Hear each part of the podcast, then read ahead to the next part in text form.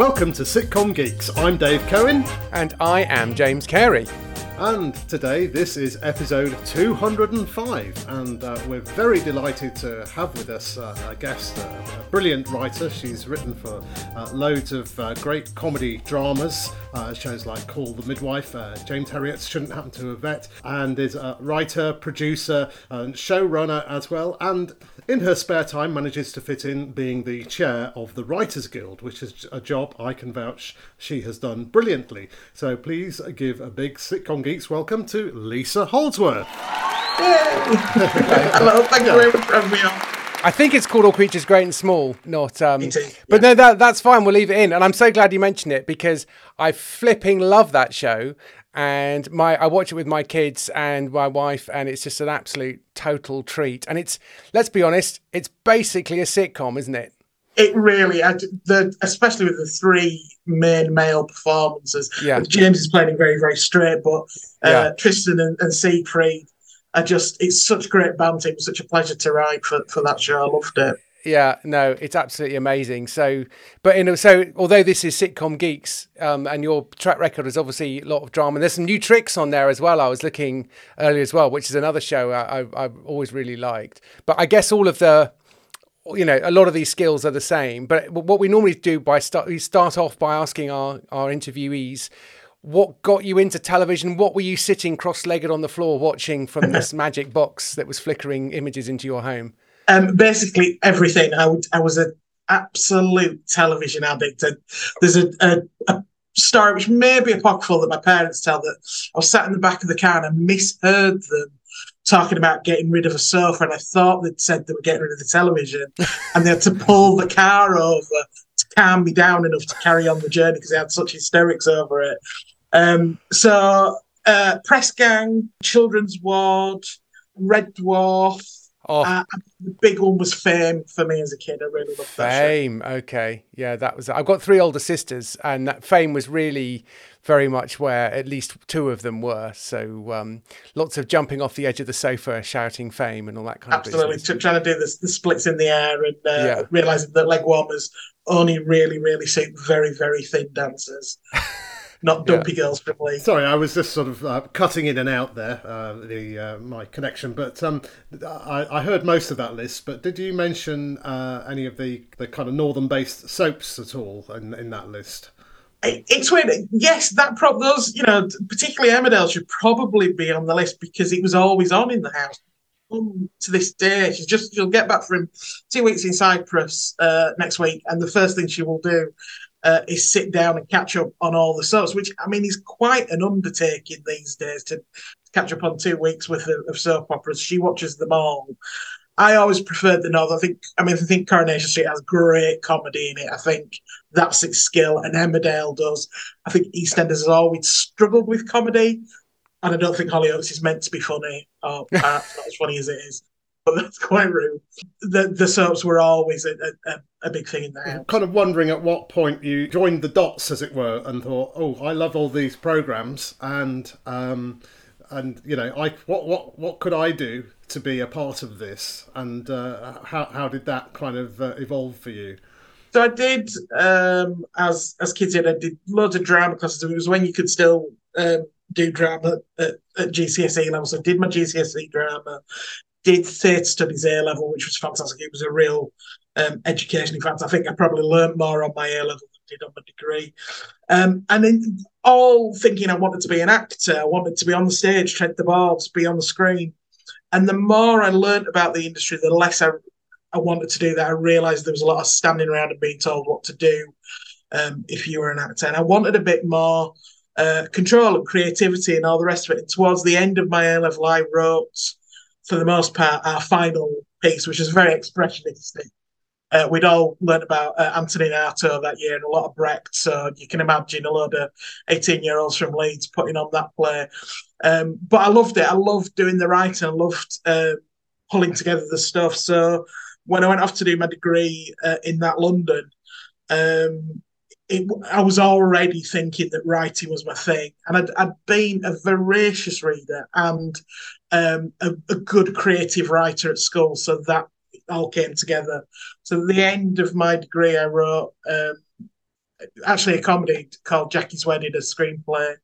Uh, when I was procrastinating from doing my dissertation uh, and essays, and that was the thing that, that sort of set me on my way. Yeah. And so, what degree was that?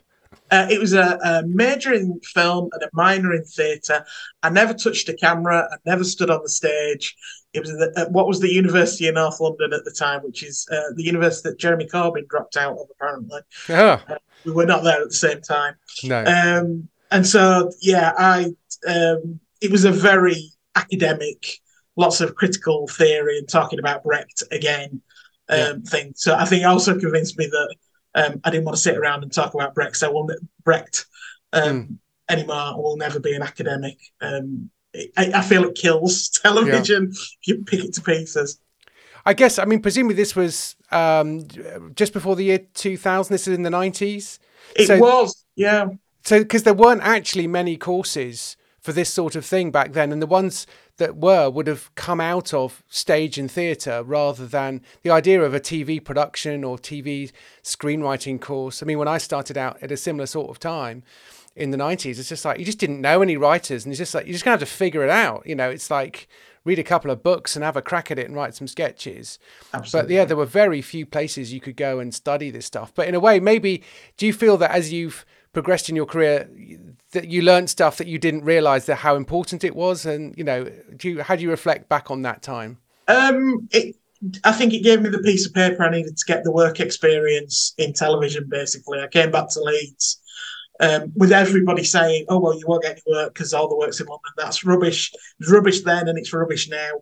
Um, there's lots of work regionally, and Leeds was a hotbed of television production. So I got work experience at Yorkshire Telly, as was would walk down the corridor and see the, poster rising damp and things like that as I went down the.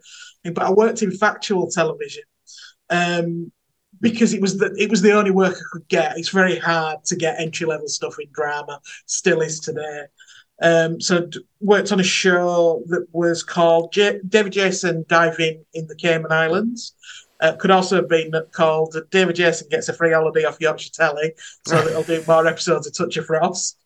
Um, it was one of the first of those celebrity girls on holiday type shows, and I, I helped research it, and from that got a really good reference that put me in uh, the right place to get a job with an independent production company that made science and history uh, television programs, which was a you know a twenty minute bus ride from my house. And I was a production coordinator. I did that for years, and that was far more of an experience in television production than anything I'd learned at university because I was doing everything. I was helping build props, I was booking the shoots, I was doing health and safety forms, I was taking things to, down to the BBC, I was looking at uh, commissioning briefs, all that kind of thing. Because uh, Paul Bader, who was my employer at Screenhouse Productions, uh, let me have a go at literally everything. And so for four years, I learned a hell of a lot not just about how television works practically, but how it works politically, who you need to speak to, who you need to talk to, how, how much you have to push yourself forward. I think that was enormously valuable. Yeah. There's something about those um, the, the, the regional ITV uh, companies, and uh, uh, it, it's it's a weird realization that I've had as well because I, I, I remember because Yorkshire TV, I'm a fellow leader as uh, leader is, and Yorkshire Television for me was just like this kind of magical mystery place. Um, but I never managed to put together the fact that these shows that I was watching and loving on TV when I was a teenager, like Rising Damp, um, and in fact, there was a show Rodney Bewes did, um, Dear Mother Love Albert, I remember, and uh, various other ones. And it never, I never put together the idea that I could, if I had really pushed haggled with my parents. I could have gone to see these shows. I could have been a part of that audience. It didn't. I, I couldn't get my head round the idea that actually this show that was being recorded four miles down the road from me, I could actually have been in in that audience. But but it did. The, the thing about Yorkshire TV, it had that reputation, didn't it, of comedy and comedy drama, and um, that's kind of did that sort of shape your your career? Do you think? I was very lucky because um, whilst I was working at Screenhouse Productions, um, I ended up. I mean, I'd love to say that our industry is now meritocracy and everybody gets through on their skill and uh, natural ability. It's simply not true, uh, and it wasn't true again back then. This is in sort of uh, late nineties. um, I ended up working with Kay Mellor's son-in-law because he was a factual producer, and I ummed and for two weeks, and then I put Jackie's Wedding, the, the screenplay I'd written at university, and had continued to work on on his desk. And went, I don't know, do you think your mother-in-law would read this? And very kindly must put it on the top of her pile. Having now worked for her, I know how many scripts a week she would get. Uh, and she read it and she gave me feedback, and, and I built up a relationship with her, and I ended up um, being her PA then. Uh, and from there got my first commission, which was um, uh, Fat Friends, which is very much a comedy drama. But got to know David Reynolds, who was the head of ITV drama and, and comedy at the time. He'd commissioned so many great shows, uh, was such a frost, all of that kind of thing. Uh, and he very kindly, a couple of times, let me into his office to pitch things, to talk about what they were looking for, I always got the feeling he took me very seriously. I now look back on it with a slight, oh, grief, you had no idea what you were going in. I remember going in and pitching an idea for a sitcom that would have needed to star Ant and Dec. Um, and funnily enough, it didn't get a commission. I still think it would have been a great idea, but um, uh, he never once laughed me out of his office. And to this day, at Yorkshire Television, both in factual television and drama, that there is that feeling of, look, come and have a chat. We'll see what we what we can do, which I suspect is I don't know. I suspect is is not as prevalent perhaps in a London-based organisation. Yeah, uh, what I really I'm interested by is how you have that experience of different genres of television, and so in a way you're approaching television as a form of entertainment. So you were in the entertainment business, and the way that a drama documentary works, or David Jason gets a free holiday show works, that the the audience, it's the same audience watching all of those things, and I, and I wonder sometimes when we speak to uh, newer sitcom writers, they're such big fans of the genre, and they're trying to do something for comedy fans, forgetting the fact that the vast majority of audiences they like TV and they like laughing, but they wouldn't call themselves comedy fans. Um, in the same way that you know, obviously with dramas and that kind of stuff, uh, you know, there, there's this sort of um, there's a there's, you know there's a very high end sort of drama thing which is actually not for everyone. It's meant to be award winning, whereas actually you had a really main sort of mainstream sensibility yeah. in a good way, which was like, are people going to actually enjoy this? And once they've seen the first four minutes, are they actually going to keep watching? It's something that's really worth keeping in your head that you're not you're not writing for your mates. And I, I, I do a lot of talking at university now, and I've mentored um, some young writers through uh, the Northern School of, of Film. And it, sometimes you go, "This is so in, it's so niche." Yeah. That, that I just it's just not saleable, and it's almost a dirty word to say. Look, you are you want to keep a roof over your head and keep yeah. eating pot noodles. Mm. You are going to have to sell something at some point. Yeah.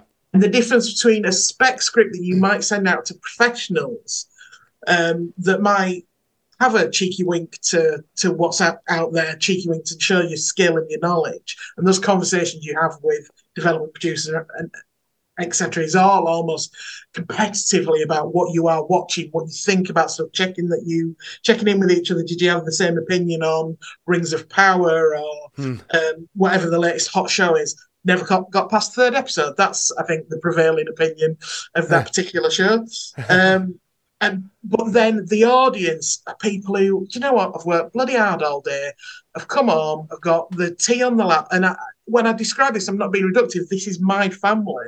Got the tea on the lap and want either a really good laugh or a really absorbing drama or a, or a factual problem. Make sure I never knew that. Mm. Uh, and it's it's really not rocket science but there are lots of people making money out of making it sound like science at the moment. No, definitely. And, I was because because on top of that, it's also a thing I often say is if you've got an idea for a sitcom, that's great. You need to persuade someone to spend about 1.6 million quid making it. Yeah. So you better be pretty sure that this is gonna deliver um, deliver what they need, which is an audience, rather than here's my idea for a sitcom, which is brilliant because it's never been done before. Okay, yeah. never been done before. You might discover why. very, very early on in my career, because I worked for Tom Sherry, who produced uh, uh, New Tricks, which I, I, did not end up doing 11 of them, I think. And very early on, I kept saying, oh, I've got an idea, but I think it's been done for It's, it's all been done. Everything's been done. There yeah. is nothing new under the sun. And it talk about freeing you. Every now and then, that little his voice comes into the back of my head and go, "Of course, of course, a show about this has been done, before, but it's never been done by you and in your way." Yeah. So that that looking for the killer concept can can get in the way of actually just getting some bloody writing done. To be quite honest with you. Very wise uh, advice, you know, and I, Yeah. I, I, we talk a lot about yes, you've got to be uh, original, but you you start with one familiar thing. You Yeah. start at a very familiar place, and then you add, and uh, you you what you, are the, the, the thing that's that, that makes it original. Your experience, your life, your your voice, to use that horrible uh, word that's i- almost indefinable, but.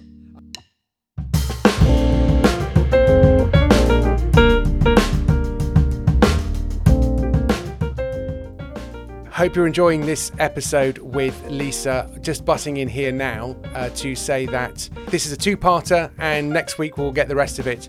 But for now, I just wanted to mention um, one or two things.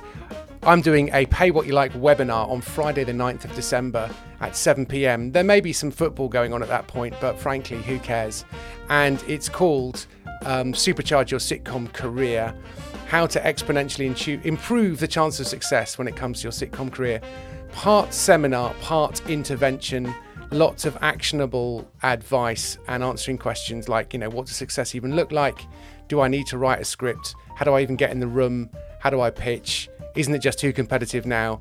How do I reframe this whole thing so that it doesn't drive me nuts? So go over to sitcomgeek.blogspot.com and you will find a link there so you can book into that. And it's literally pay what you like. Uh, so if you want to pay a pound, you can. If you want to pay more, you can. Um, so that's that. Dave, you have a imminent book. Tell us about that. Yes, um, The Complete Comedy Writer. It's coming out on the 21st of November. Uh, and in fact, on the 21st, I'm, I've been invited to uh, chat with the comedy crowd. They're going to do a Q&A. We're going to talk about uh, how to kind of get your get your career moving and um, get uh, stuff out there. Yeah. And um, on that day, yes, as well, the book comes out. It's available on uh, as an ebook and a paperback. I'll probably be recording the audio for the new year as well. Um, so yeah, the complete comedy writer, second edition, with uh, lots of lots of waffle taken out and lots of uh, new stuff put in there. Excellent. Sounds good. And you can probably find out more at davecohen.org.uk. Is that fair? That's correct. Yeah. Great. Back to the interview. Here we go. So I, I'm curious then to, to know. So did you go kind of from that experience? Was that how you kind of found your way into uh, writing for for Emmerdale then? Yeah, so what, after I'd written Fat Friends, which was was a really unusual, I was a completely untried writer, and I look back at myself now and think, God, you, you really weren't putting that much effort in. I hadn't got involved in my local theatre writing group. I wasn't pitching for radio shows or anything like that. I just got obsessed with this one script, which now I tell students and new writers don't do. Have a range of things. Show your show your ability to do different things. Um, so when Kay commissioned me for New Trick for uh, Fat Friends, that was quite a, a coup actually, and it was on the proviso. I mean, it's I mean it's still true today, but I- I'm a bit more confident I'll get to the end these days on the proviso that look, we think you're out your depth, we think you, you can't do it, one of us is going to take your script over.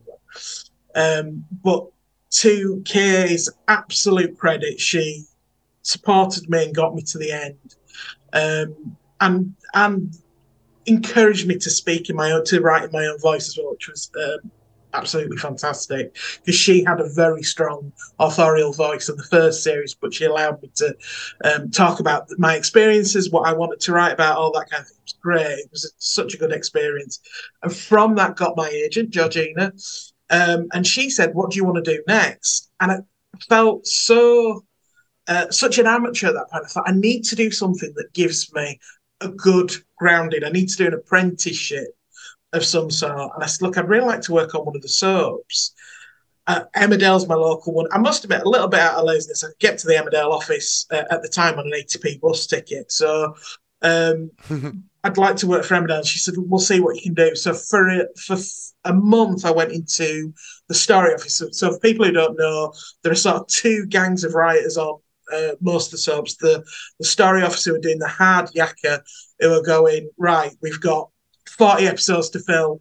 um, this is you know this is the A story, this is the B story. You need to know when the sun's coming up uh, at the time you go out, when when it's coming up at the time you're filming, who's available, which actors you can't cross, which sets are available, what's your balance of uh, interior exterior. It's quite a technical job with creativity on top of it. It's not, I, it's not Brecht, is it? it's not. It's not. It's it's Becky Television. The reason people refer to soap operas as, as a sausage factory is exactly that. You have to just keep chucking stuff in to yeah. the sausages, or else everything's going to grind to a halt. And I actually loved that for a month. It was Chris. It was the month month before Christmas as well, so I got to go to all the Christmas parties, which was brilliant. um, had a, worked with a team of people. We're chucking ideas around. There were no, you know, that old adage. There were no bad ideas. Everybody chucked everything in at all times. Went to Emmerdale Story Conference. That was brilliant and then I graduated up onto script writing. So the other side of soap writing is the person who gets the storylines, and if they are a good human being, is aware of how much hard work has gone into them and isn't too disparaging about them. I will say that because I had yeah. some colleagues who didn't have the manners to do that. Yeah, um, you work it up into a scene breakdown, and then you write your drafts, and that's what ends up on on the screen.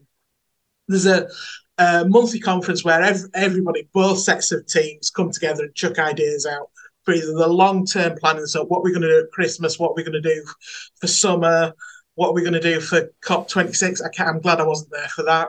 Um, all of that carry on, and then the short term planning. What happens next month? So we left it on a on a cliffhanger at the end of episode four, five, seven, nine. What happens at the episode, end of at the beginning of episode four, five, eight, oh? Um, yeah. And so, um, and I loved it. I loved the technicality. I loved the relentlessness of it. I did it for yeah. three years. It was all I thought about. Emmerdale, Emmerdale, Emmerdale. Someone would t- tell me their deepest, darkest secrets, their biggest trauma, and I think, well, that's that's a good story for charity. so I loved it. It never stopped. It was a month. It was very um, structured, monthly. There was no. I'm not going to get it in today because I'm I'm having a bad writing day. It was like, well, then you're sacked. It was deadline because every there was and it taught you that television is such a team sport that if you don't hand your script in, then the director's buggered, then your actors are buggered, then your heads of department are buggered. I'm still uh, on nodding acquaintance with you know the, the designers, the people, etc. Because I lived in Leeds, I would go to YT, you know, Yorkshire Television things. Um, it was the best apprenticeship you know. People sneer at soap, but my God, the quality of writing that goes on in British soaps and the the volume of it, no one else. You know, if you are, you know, God bless Russell T Davies, but you know, considering what he works on, he does a good, strong six episodes a year. That's great. But he used to work in soaps, so he knows. He must feel like that's luxurious. Yeah. Because he knows what goes into soaps. Yeah. And I think the best British television writers are ex soap writers. Yeah we spoke not that long ago to Ashley Pharoah, um, who did a lot of uh, EastEnders, and uh, yeah, that gave him uh, an amazing apprenticeship as well. And I guess you know there are limited places on those things, but they are they are a place where lots of people start. And I wonder if you know any opportunity that you get, you know, how how do you how do you make the most of that opportunity, especially if it isn't the show that you would naturally choose to work for. Mm. Um, you know, how can you? Because I mean, obviously you liked Emmerdale, you watched it. Yeah. You know, it was local to you, so you had a bit of a connection to it. But I guess there are all kinds of opportunities out there for things that aren't. You know, so for example, one thing that comes up a lot on this podcast is writing topical comedy mm. for you know for whatever Radio Four have got going. How do you um, PG Wodehouse might say, whack up the ginger to, uh, to, to, to jump in and, and to make the most of it rather than be just yeah, a fish out of water in a show that you fundamentally just can't stand. I think soaps have a natural competitiveness to them because you're in a room with lots of other writers. Now, I've never written topical comedy, and I sort of assume there's a little bit of that, unless you're one of these people making videos that go up on, on um, uh, Twitter, which are amazing. I, I know a couple of people who do that. And I think there's some incredible stuff out there. So that's like competitive. I don't want to show my ass here. I don't want to pitch an idea that is rubbish or has been pitched 90 times before and I didn't know because I'm the new girl. Um, I want my scripts to have less and less notes with every passing draft. and I don't want anyone ever to say the, the fateful words. I think we're in a bit of trouble here. I've never heard them. That's good news. But I know other writers who, I mean, it's brutal as well because it's uh, on Emmerdale and the other soaps. It is, for the most part, you are employed script to script. Right. So if your last script was rubbish, there's a strong chance you'll get a call from the producer saying we're not commissioning you next next week and probably Wow. won't be commissioning you again. Yeah. Because they can't. Because they say they, they need sausages. They need half a dozen sausages next week. Um, and nothing personal, but this isn't and, and I guess maybe that's the other thing, isn't it? Is like we all have experiences where you just think this I'm a square peg in a round hole here. This isn't for me. Um and, and in a way you've you've learned something. It's a positive experience, isn't it? To to try something and it for it not to work out. I think the secret is to go in respectfully. So, and I'll, I'll make a big confession here. When I first went onto Midsomer Murders and I wrote four of those, I was a little bit sneery about that show and didn't appreciate. I, I don't think I've ever worked as hard as I did on Midsomer Murders. Um, It was pretty fun. He used to call me on a Monday and say, "Can you come down to Pinewood for a script edit?" And then I wouldn't get home until Friday, and then Yeah. I'd send a runner out to buy me some clean knickers. So you know that's that's how brutal that show is. Yeah. And so I, I underestimated it the first time, and then understood what I was taking on the, the subsequent subsequent times. And I think sometimes people come into soaps thinking it's easy. You're writing it for some 80 year old who's knitting while she watches it, but the audience is incredibly exacting. If Yeah. if you change the canon with one word, if you say so and so was married to Thingy or whatever, you'll get 50 letters and, and you've not quite done it right. Yeah. And people really react to that show, those shows. So go in with an open heart, understanding that everybody's there to make a good show. Yeah. Um, and if it's if it's not if it's genuinely not for you, then move on. But actually, if you'd have asked me, probably in the first two and a half years I worked for Emmerdale, what's the best show on television? I'd gone, oh, it's Emmerdale, and I'd have meant it. Yeah. I, I was obsessed with it. I believed it. When we won BAFTAs, I was over the moon. I was really, um, it was like being a, a, a Leeds United supporter, uh, but for soap operas. So um, be that person for the time you work in there, and then move on Yeah. um, because um, you've got to really care about your ex- bloody hard work. Yeah, yeah, yeah. And you, you want to be reframe your thinking in terms of how can I contribute to this team? You know, even if I'm not totally in the tank for Emmerdale, Yeah. these people are, and I like these people, and I just want to be I want to be a team player and and help. Um, and also- rather than how do these people mean I can move on in my career? You know, it's just you're just not going to get that far. You can that you can spot that attitude. a mile off. Someone who's a tourist, you can spot it. You can Okay. smell it. And also, you need to care about your audience. Yeah, That that's a that's one of the loyalist audiences in television. People Hmm. will watch it through when they think it's having a dip, when other you know when the critics are slagging it off, when it's not cool and trendy anymore. That there is a hard hardcore of audience that will stick with that soap. Hmm. So you owe them that. You owe them doing a good job. yeah, I, I'm thinking about for uh, comedy writers. Um, as you, you mentioned, EastEnders is not it's not it's not a barrel of laughs, really, is it? um, but um, Coronation Street, Emmerdale are, are kind of renowned for, for having humour. But I mean, I mean, it, it's I, I guess it's quite hard to, to get into that, those if you're if you're like you're wanting to become a writer and you know you think I want to write sitcoms. Um, how how easy is it to get into something like? I mean, I know Coronation Street is really really hard to get into, Yeah. but how how, would a, a, a, promising writer kind of get get get a, an introduction to something like Emmerdale?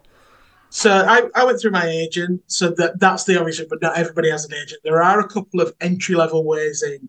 So the story team, uh, they because it's such hard work that it's quite a churn of staff on the story team. Uh, it's not terribly well paid and it's stupid hours, um, but if you're up for that, then um, it's worth writing to the producer or the assistant producers and asking the next time they are looking for a story team if you can you can be part of the consideration. Emmerdale, I'm not sure they still do, but they certainly use it. I think I actually think they both do. I think Corrie and Emmerdale used to run regular workshops for new writers, um, sort of a mock conference, mock storylining session to find new people. So again, write to them with a writing sample, uh, and a polite email or letter, and just say I'd be interested in getting involved in this. Also, if you remember the Writers Guild, they are constantly um, looking for script editors and script team. Now, it does feel like you're on the other side, but actually, quite a few people go from the script editing team onto the writing team. Again, it's an, it can be an entry level job uh, for you being a script assistant, script uh, right. And now the archivist um, on Coronation on Coronation Street ended up being a, a writer. Um, so, what I'd say is, it is incredibly difficult to get the job you really want which is you know my own sitcom, etc., or even just writing the, the script. It's a little bit easier to get the job adjacent to the job you want, and it will put you in a better position to make that move up. Yeah, I mean, you, you say uh, for the Writers Guild. I mean, I've got the latest week, weekly email bulletin uh, from last Friday, and there is a job story producer for River City, uh, which I think is um, a, a, Scottish uh, sh- show, yeah. and then there's a trainee assistant script editor for Hollyoaks, and then there's a trainee assistant script editor for another a Channel Four production training scheme, and there's a scripted development assistant job, um, you know, and all of these are on the um, on the Writers Guild. Uh, uh, newsletter, but you know, a join the Writers Guild because even if you're not uh, a working writer, you there are sort of associate uh, memberships yeah. and things like that available, aren't there? There but, are. So you could be yeah. a, a, candidate member. So if you've not had your first professional um, job, there's a low um, rate of, of uh, subs that you can pay. You don't get things like legal protection. For example, if you get your first contract, we're going to ask you to upgrade to full membership, but we uh, you pay on a sliding scale, so it's based what you've based on what mm. you've earned for writing um, that year. We don't ask C tax returns; it's an honesty system, and there is student membership for undergraduates as well, yeah. Yeah. Um, which I think is sixty five pounds. Yeah. So, um, so. Th- join that um, but also it's just evidence that that that these shows are constantly looking and it may be that oh I don't particularly want to work on a um, one of these things. We just think, well, actually, if you're in Scotland and you're looking for a way in, and River City's on, um, yeah. have a look, um, yeah. and or find another way. Or you know, Rep Theatre's gone. That used to be one way in which people were were, were sort of writing and churning stuff out. But there are lots of other things. Or you could or you could do your do your own thing. Um, and uh, start a blog, start a web YouTube channel, start, you know, just Absolutely. get out there writing. And I think it's just a question of of discipline as much as anything else and showing intent. But you know, that's always easier said than done. Yeah, I mean, one thing I just wanted to before we leave talking about talk about soaps is that um, we we we talk a lot about how sitcom is different from drama in that it's it's like a sort of permanent act two, and that you know that the, the characters come back and and they never learn from the mistakes and they're the same uh, every time. I guess soaps are kind of is an even more kind of heightened version of that. So. Um, and that there's a, a, mistake we often see with with sitcom writers is that they think, oh well, uh, you know, sitcom characters' lives uh, are, are, stuck, therefore their lives are boring, therefore the script is boring, unlike real life. Where where soap is actually that much closer to real life. And I wonder how do you how do you bring to life the stuff that is you know it really is people in shops and sitting around and hanging around in pubs and, and, and you know it it, it, it, it how, how how do you have and I, and I know there's this sort of phase of having you know kind of car crashes and whatever but oh. in the day to day running of the soap how how do you kind of bring that life into it mm. It is, I think, the, the emotional stakes. So I think I think it's probably true to a certain extent for, for sitcom as well that it's about how um, triumphant someone feels at the end of, of the episode or whether they've succeeded or whether, mm. I mean, in classic comedy, that they are a loser and they've lost again and it's all gone terribly wrong. Uh, Basil Fawlty immediately springs to mind. Mm. Um, so what I'd say about soap is it's always the emotional. Are they going to repeat the same mistakes? Are they being betrayed? Are they, you know, is the person they are they unable to tell the person they love that they love them? Mm. Which um, in bigger dramas, these high end stuff where things are exploding, is often the B story, the sort of the lower level richness, texture, all the rest of mm. the hmm. emotional life of of the characters. Whereas in soap, it's everything. It's everything we care about. And yeah, you can drop a plane on the village, or you can have a tram come off the viaduct, or, or what have you. But actually, once that stunt's done, it's one episode. It's what that does emotionally to everyone. So who's grieving? Who's lost someone? Who got exposed because they were in the wrong place at the at the time of the crash? All those stuff. Mm. So when I've you know, for the three years at Emmerdale, we did. I, I was there for the Emma Gale, um, where we dropped uh, half the Woolpack on a character. Um, what was the big discussion is what, how much story does this generate for our characters going forward? Yeah. Um, and then basically the other departments looked after um, the wind machines and the poor actors getting sodden through and cars driving off bridges and all the rest of it. Once that was written, we weren't interested in it. We were interested in what you know who's left bereft, who gained from it, who, you know, what's the story for? But it was a particularly big story for Marlon, played by Mark Charnock, and it, and I think it really cemented his position as, as in the centre of the show because we saw him grieve, and we had a big story about um, organ donation because his wife had been able to donate her organs. It just it generated so much story for months and months. That's why you do you do it. So you do it in autumn because everybody's come back off their holidays um, and you want them to um, sit down and watch your soap. So that's when you blow some up. And maybe you do it in spring and you do something good at Christmas. We never bothered at Christmas. We always did a, a light comedy episode at Christmas because we knew EastEnders would have someone being strangled in, in the Queen Vic. Coronation Street would have something truly, you know, dramatic. So we did something a bit nice for the yeah. most part. I don't think it's true anymore. I think they go for a bit more drama now but we did something Christmassy hmm. um, as opposed to death. What a great idea! Yeah, people like Christmas. Um, exactly. we, we have it most years, I think, don't we? I believe so. I believe it's, it's an annual, in this country. Very much an annual event. Yeah, I, I, think that's really good training, isn't it? For I mean, it's a great question, Dave, in terms of you know what we can learn from soaps. It is the fact that you are injecting maximum jeopardy and and personal investment in relatively small events. Yeah. But that that is life. You know, we well, are our anxieties, our petty rivalries, our all our all of our hopes and dreams are played out in tiny little ways uh, in our lives. Still, the biggest episode. I, I can't claim it. I didn't write it. One of the biggest Emmerdale episodes ever is is Batley the dog, the Yorkshire Terrier dying. It was heartbreaking. Not a dry eye in the house because we knew how much that dog meant to that character who couldn't make connections with other people in the village. She was the, the Harridan of the village. Uh, it won a BAFTA that's what won us the BAFTA, Batley yeah. dying.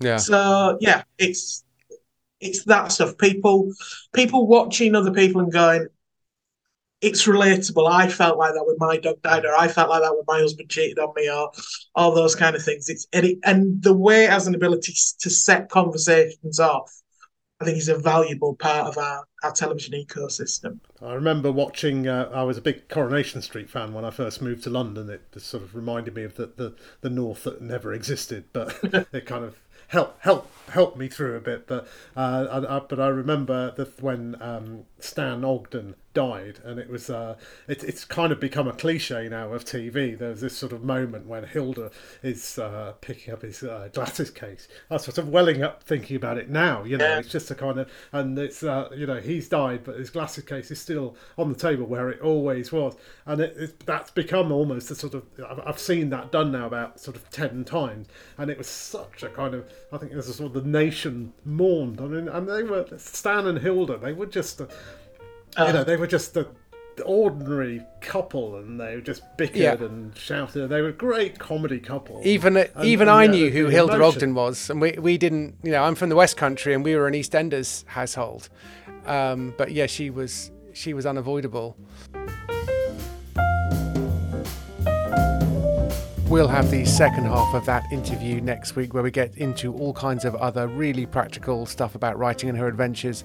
And if you can't wait for that, then join us on Patreon and you'll get the whole thing in one go and also bonus material on being a showrunner. So uh, that's really worth joining Patreon for and other advanced episodes, lots of other goodies too, and access to our Discord server. So why not join us over on Patreon? It also just keeps the lights on and we'd be ever so grateful for your support.